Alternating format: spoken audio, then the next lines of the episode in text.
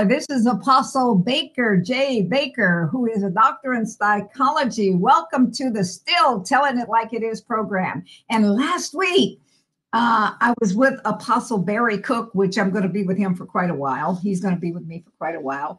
Any rate, and he was talking on um, on some so practical things that just touched us.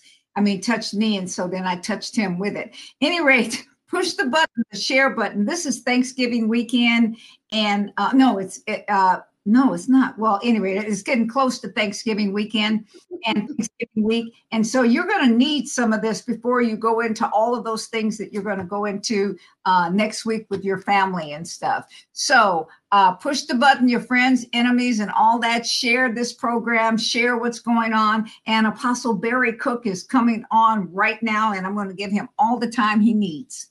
Hallelujah. Within our time limit. Well, yeah, of course. Well, yeah, well, praise the Lord. It's wonderful to be back on here again, continuing. Uh, we have been talking about the blessing is in the cluster. And uh, and uh, we read the text out of Isaiah a few times, and I encourage you to go back and and look at that. And um, just just um, excited to kind of break down some things on understanding that as we come together in groups and we come together as teams that you know there's a difference in uh, i'm headed to what you we were talking about but uh, there's a difference in work groups and teams and a lot of people don't know the difference but one is is a is just spiritually motivated by a mission and that's really what produces a team and that's um, all the people that teach on teams that most people teach on teams, but they're really teaching on work groups, and and, and they're just trying to get everybody in line uh, for a work group. But um, and that's nothing wrong. You can still get things accomplished. But with with a team, there is the same spirit. We're working towards the same cause. We have something deeper that's driving us. So in a work group, my part is to you know to uh, put the a, a, a, a song, a theme song together for a conference. I'm praise and worship leader, or or you know my my job is to put a commercial because I'm media um, for, together for it. Now we put it together based on our talents or skills. In a team setting, though, we understand we ask ourselves central questions. Like for me, it was every time one of these guys did something, they said, "Is this?" Demonstrating evangelism to the lost? Is this causing revival to the church? Is this stimulating reformation to our community? If it is not, then it doesn't meet the criteria. So before it even came to the table, and the way it would be judged, first off, would be did it meet that criteria? And then it would be well it's a catchy song or that's you know i love the the transitions in the media. But the real question about whether it was successful or not was did it meet that criteria? Because mission is always at the center of a team. Why is this important? Because christ's mission is already anointed. It already contains power.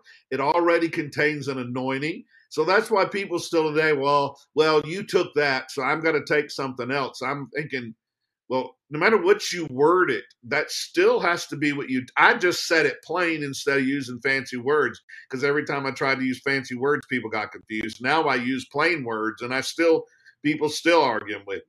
You know, well, evangelism isn't enough. You know, shut up. Why won't you ask me what I mean by it? Come to the class and learn about it. You know, that's the problem. You're not asking questions. You know, what does revival mean? Well, we don't need to be revived. Who doesn't? I do every stink, stinking day, sometimes several times a day. I've got to shake myself back up, wake myself back up, and align myself rightly with Christ. You know, well, we're already seated with Christ. Yeah, but I tend to forget about it every now and then. My natural mind, my fingernails, I have to clip them every week because they grow flesh. Hello. So does every other part of us. Our opinions grow, our egos grow flesh, our our our intelligence grows flesh. Lord Jesus, help me on this. And and we can cloak it in spiritual terms, and it's still just fleshly intellect using spiritual terms. Ain't nobody know nothing about that anymore. Help me, Jesus. Lord God. Woo, I feel a whole nother bunny trail, but I'm gonna stay up here. Um, you know, and, and as we get into this, we're looking at the scripture in Isaiah. What was it, 58 uh, 9? Um, I should have, uh, yeah, um, was it? Uh, anyway, I need to go back and look at it, but um, but uh, I don't want to. I don't want to take the time. But uh, um, if you if you see it, let, let me know. But the the purpose was that is we were discussing the fact that it was a natural historical uh, event that happened, but in the text it also reflects on the days to come. It's telling you that this is something that, just like Jesus, the woman at the well, um, that now is and is you know, but it's coming. Uh, Sixty-five eight. Isaiah 65 8. Thank you. I mean, ah, yeah, I wrote it down before I I got uh, I got uh, focused on it. 65 8 just uh, but that is our key text there on the on the blessing being in the cluster and then i broke down the surrounding text gave you the natural situation which is still a beautiful metaphor about, about how god preserves us out of trouble i mean that's still that's the promise he was trying to make in literal perspective but then it makes reference to to what is to come so he's trying to tell us uh, just Gen- in Genesis when when Jacob brings all his sons together, he prays over all them. But the the very first verse, and I think it's Genesis forty nine one, it says, um, "Call your sons together and and lay your hands on them, and I will show you what shall befall them, and what shall befall you in the days to come." What? So, was he prophesying over his sons, or was he also prophesying about what would be going on in the church thousand years from now? Both, both, and that's where that's where I say many times we get so. Am I a literalist or I'm a metaphoric? Metaphorist or whatever it's called. So analogist or whatever it is. So that means um, okay, what I am is I'm looking for God in concepts in every story. And so that's why if I look at people say, well, God was a killer in the Old Testament, this, this, this Muslim guy.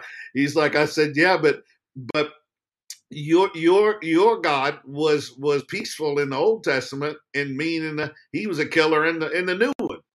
So I'd rather have a killer in the old one and a and a nice one in the new one than I would have a killer in the new one right now. You want me to sign up while he's a killer? While your God's a killer now? No, heck no. I'm signed up while he's grace now. But anyway, it's just stupid. Um, um, um, the things, but he was actually always he was actually always grace. They just didn't see the grace in it. You know, that's my that's my message. That's it. And we're both we're, we're literalist and and and I mean we're both. Yeah, all of yeah. Oh yeah, I, and, and David should have been killed. I mean, he should have been killed and his whole lineage kicked out. But that wasn't God's plan. God's plan overrode, you know, the the law. So, you know, that's where we got we think we know everything sometimes. We got to there's certain things that are for sure. And that was David's heart. It always comes back to heart.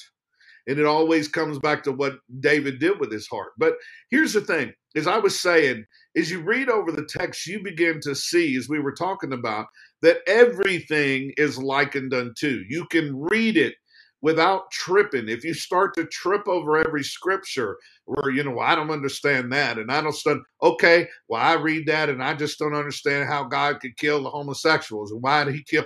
Okay, what was He pull back and say, okay, whatever was going on, what was happening to the hearts of the people that caused them to get in this predicament with God?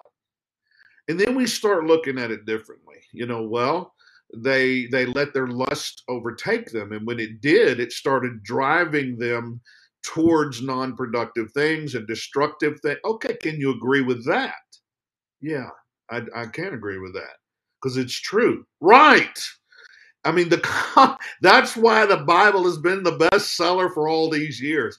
That's why there's so many arguments on it, but it still exists. I just read a statistic today on Bible sales this morning, and I'm trying to remember. I think it was by Tyndale Publishing, and it was saying that that in the last two years, it has it exceeded the last two years, which were numbers that were five times greater of Bibles. People are buying Bibles. The world looks wacky, but where grace, where sin abounds, God, He's just. So if sin abounds, then that means God infuses the, the ground floor with more of Him. Because when He made this thing, He set good in the land. So the further we get away from good, the more the land throws the land off basis. And that goes with everything. It throws a home off. Well, I don't agree with that. You're just a moralist. Okay. Then let's talk about the peace in your house. Why don't you go in your house, snack like an ass every day, and tell me what the outcome is? It don't matter whether you're saved and unsaved. It's we know the outcome. Probability. Let's go to science. Probability is you got a high 95 to 97% of divorce if you go to that house every day and try to start a fight. I mean, it's just stupid. There's certain things, good wins when you're good. You know, goodness God put in there. We can all agree on that on that level. So anyway, um, I'm just trying to help folks see perspectives in the Bible so that they look for the concepts that talk to them personally about how to live. And if you have any questions or comments on that before I kind of carry that thought into some more stuff on the cluster, let me know. Okay. Um, and so as we get into the to the cluster, we're looking at these pre pre-established blessings that are coming through us in our togetherness and understanding as we use our gifts and callings together and are faithful to the word of God, that there are, and the promises God makes, and please, please, you guys, if you could hear me say this, are always made in the middle of captivity. So when you're fearing for America, there is promises already. Just because hell is breathing it's it's stinky breath on us and it's getting closer up in our face and pressing on us and we can't even push back or say your breath is stinky. Or we're going to get in trouble for not i mean they've set this thing up in a manner but they have not predicted what god does to men and women that turn their hearts towards him and starts pouring out his spirit through them and overcoming what society is doing I know the wheat and the tares shall grow up together until the end. But we have a part to do until that end is, whenever and however it is. We have a responsibility. We know there's going to be conflict. So you think you got this little idea of Jesus tiptoeing through the tulips with a peace sign on in like a hippie you know, um, that ain't happening, baby. He ain't up in there hugging trees and stuff. I mean, he, he was a revolutionary when he came on the scene. My God, everything he said and did was contrary and went That's what he said. You've heard it said, but now I say, oh, he just said that. Yeah, he did. Yeah, he did. Now you heard him say that, but now I say, Nina, who are you? You know, and why does what you say make more sense than what he says when he's the one of authority? Where did you get your authority from? My authority doesn't come from myself. My authority comes from God. My authority, you know, oh Lord, here we go. I mean, but at the same time, his works weren't to promote his ego. People, scholars have often said, why did Jesus say so many times that uh, things like, um, don't tell anybody after he did a miracle? And he knew two things. He knew that men would do it anyway. And he also knew that his position was going to be detachment from um, ego stroking. It was going to be detachment from the applause. He knew he had to do that, which is interesting. He took such a far end um, it, um, stand on the stuff And, and and we know Scripture says, "Declare the works of the Lord." You know, when the Lord's done miracle, to spread it, to declare it. Um, and here's the thing: as we move into the New Testament church, we have to understand that God is not done with the church. I mean, the thing decentralizing us, putting us all behind our computers at home, detached from the spirit of things. And, and here's what it really does it detaches us from the ability to have feet on the ground, expressing our voice as one, because that's where all these promises are made. Yeah. I mean, they're all made in that spot. And so that's the objective is to get us off of that spot. And um, you know, I can I agree that um, there's been some attempts in the past where people have tried to on every continent they would sing a part of a song and then everybody would sing it together and they would all play it at the same time on TV. We are the world. We are the children. We are the ones that make a brighter day. And then they go over to Zimbabwe. We are the one. We are the children. And then they go over to the next one and everybody's singing and they're all boop, boop, boop. They got bongos over here and then they got a folk guitar up there, we the world, you know, but they're all harmonizing, singing as one. And, you know, that it's moving though. You can feel it. But you know how much work it did to do that. I mean, that's why he said, "Look, I'm going to centralize this thing, and we wherever two or three you gather together in my name, you lift up yourself in one heart and one voice. I didn't say just come in with your lug head, hang out in the back of the room, look at your phone, read, make your grocery list, and look at how you know, they messed up your left fingernail you know, at the at the place yesterday, and you're gonna go get them. You wish you could speak Vietnamese so you could tell them whatever. You know, you got go all that going on inside of our head, or mother so and so over there eyeing a woman, and now you're caught up on the fact that he just full of the devil, and now you can't even you don't even know what's going on. And that's another thing is pastors. This is where I get up on pastors because we've got to get out of this trying to to the seek that this user friendly thing brought us hell as a church. We thought it did us good because it grew a bunch of big churches. But what it did is it made a bunch of shallow, watered down Christians that don't know the Bible, don't desire to read the Bible, and whine every time something goes wrong. And, um, you know, we lost significant understanding of miracles.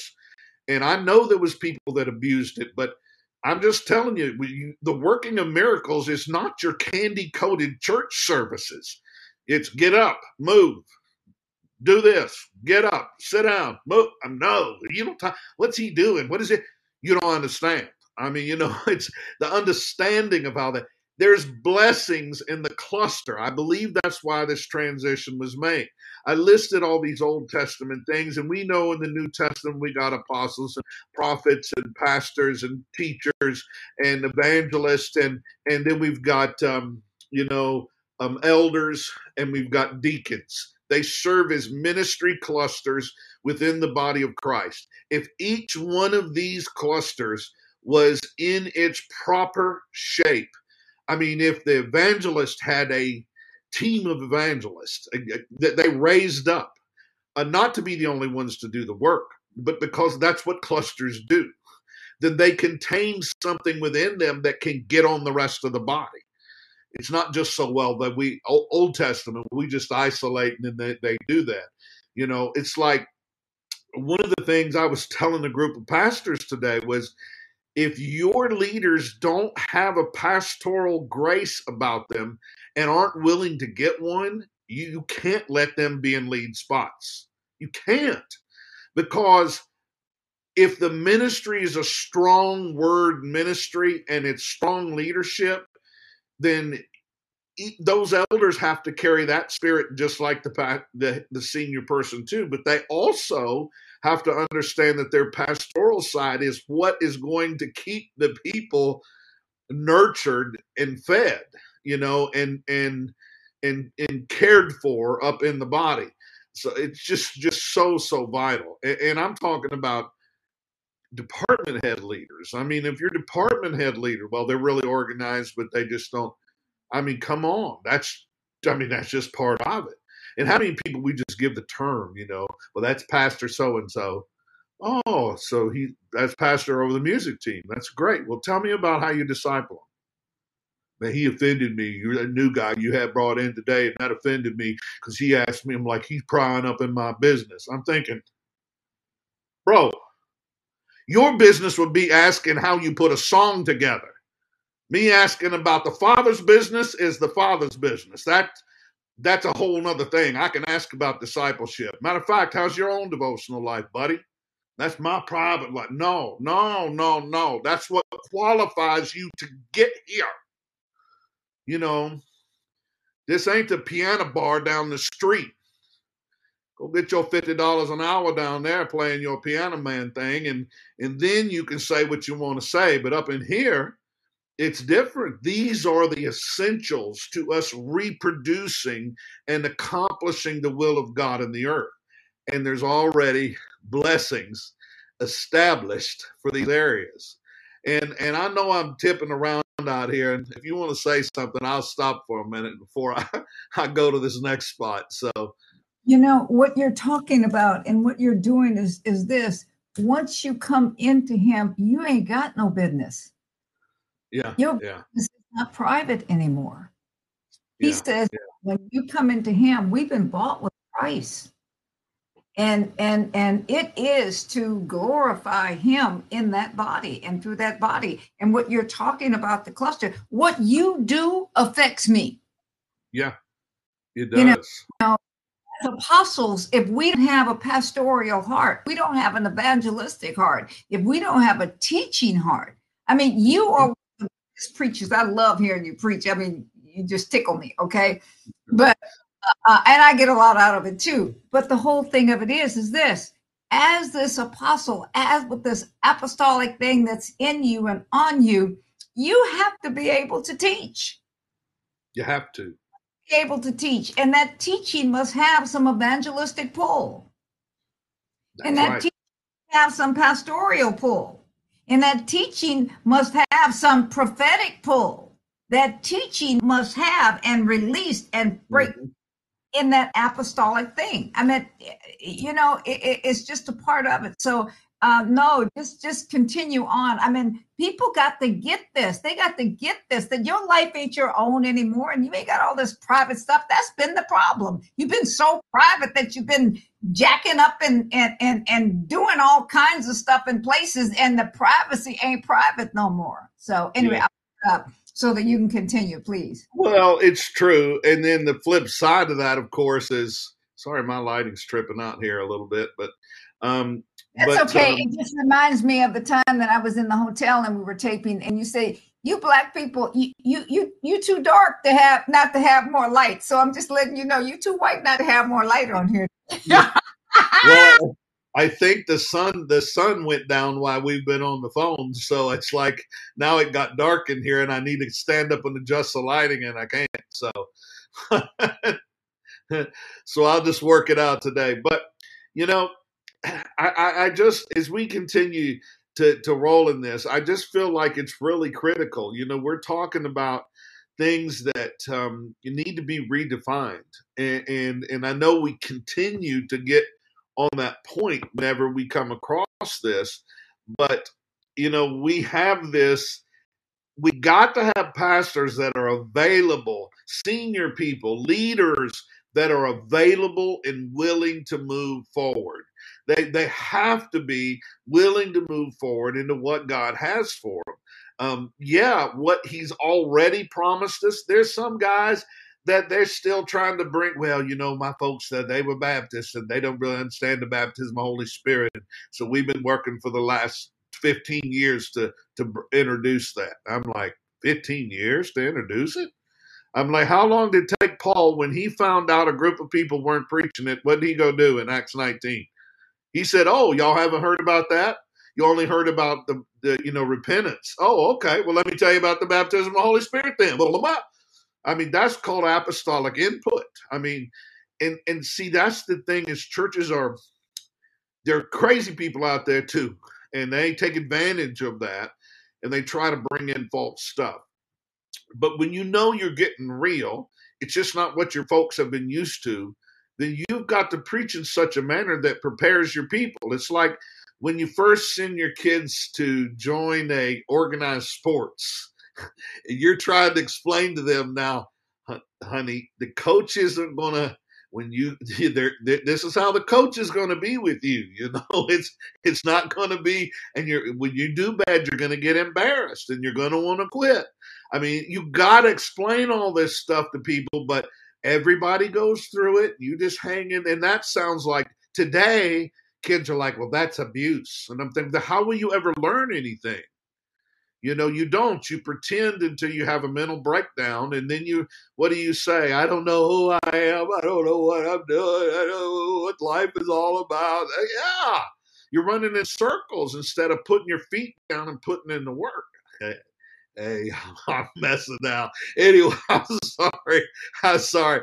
I know I gotta pull this out here, but I just want to say that that you know so many people don't have time for personal development. They don't make time to grow. They don't make time to question what they believe. They don't make time to to re re-look at things that they used to see a certain way. And um and, and communication skills. It's like people communicate one way and then expect everybody to respond to it and then just say people don't want jesus. And, that's not true either. And because you Eh, you're thinking about you instead of thinking about getting a job done. You know, you're not quitting. You don't get to quit. Now go make some sales.